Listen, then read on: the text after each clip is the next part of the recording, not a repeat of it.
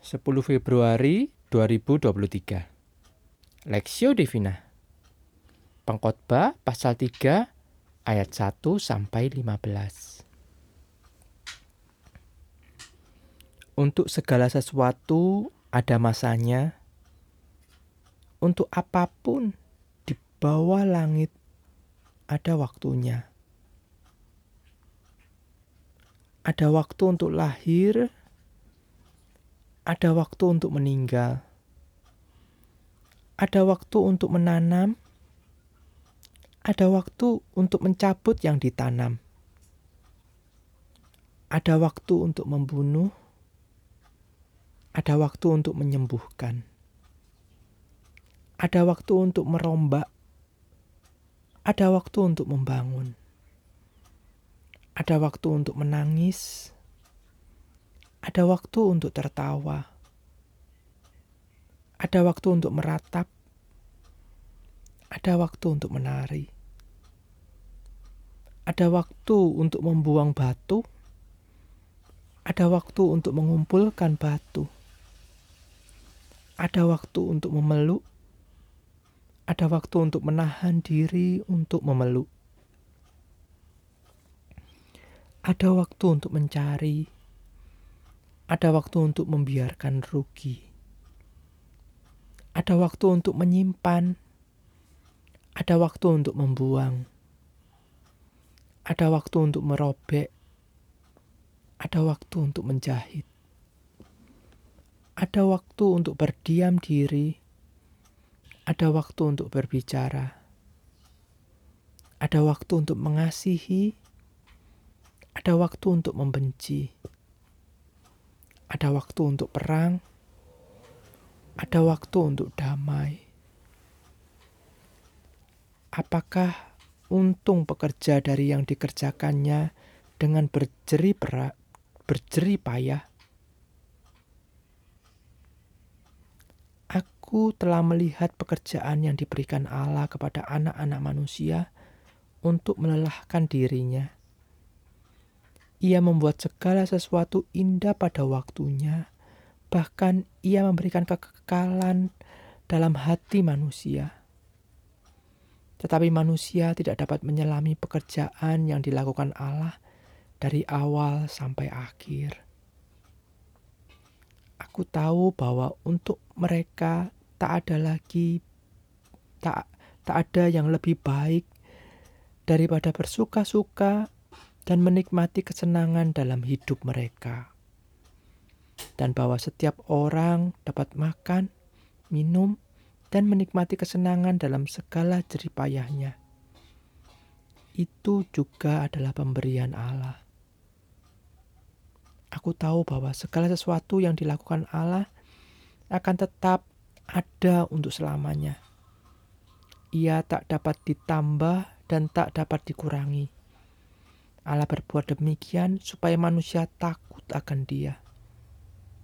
Yang yang sekarang ada dulu sudah ada. Yang akan ada sudah lama ada. Dan Allah mencari yang sudah lalu. Segala sesuatu ada waktunya, perspektif. Untuk segala sesuatu ada masanya, untuk apa pun di bawah langit ada waktunya. Pengkhotbah pasal 3 ayat 1. Ada pepatah berkata, hidup manusia bagaikan roda yang tidak pernah berhenti berputar. Terkadang di atas, di samping, atau di bawah. Di sepanjang perjalanan, terkadang ia berhadapan dengan tanjakan, turunan, tikungan, bahkan terprosok, terkilir, bertabrakan, dan lainnya. Di tengah perputaran yang demikian, tidak jarang kita menjadi lemah, kecewa, putus asa. Bagaimana manusia seharusnya bersikap dan menjalani jalan kehidupan yang naik turun dan penuh, liku, penuh lika-liku? Pengkhotbah mengingatkan bahwa di tengah perputaran hidup yang demikian, hal pertama yang perlu disadari adalah untuk segala sesuatu memang ada masanya. Ayat 1 sampai 8. Semua hal di bawah matahari memang sudah ada yang mengatur. Sudah ditetapkan dan alamiah. Jadi kita tidak perlu merasa heran dan bingung terhadap semua perubahan dalam hidup kita. Hal kedua yang perlu kita sadari adalah dalam setiap waktu atau musim kehidupan yang Allah tetapkan, pasti ada tujuannya masing-masing. Segala musim kehidupan sebenarnya tersimpan kerinduan, maksud, dan rencana Allah di dalamnya. Bagi kita manusia, ini adalah sebuah misteri. Karena kita tidak dapat menyelami pekerjaan yang dilakukan Allah dari awal sampai akhir. Ayat 11. Yang menarik adalah di tengah segala kefanaan dan ketidakpastian hidup ini, Allah ternyata memberi ke kekekalan dalam hati kita. Kekekalan itu mengingatkan kita bahwa Hidup bukan hanya bicara tentang saat ini, melainkan juga nanti. Oleh sebab itu, pengkhotbah mengusulkan sikap terbaik menjalani hidup penuh misteri ini. Pertama, hidup dalam iman dan keberserahan diri secara penuh kepada Allah, sebab Ia membuat segala sesuatu indah pada waktunya.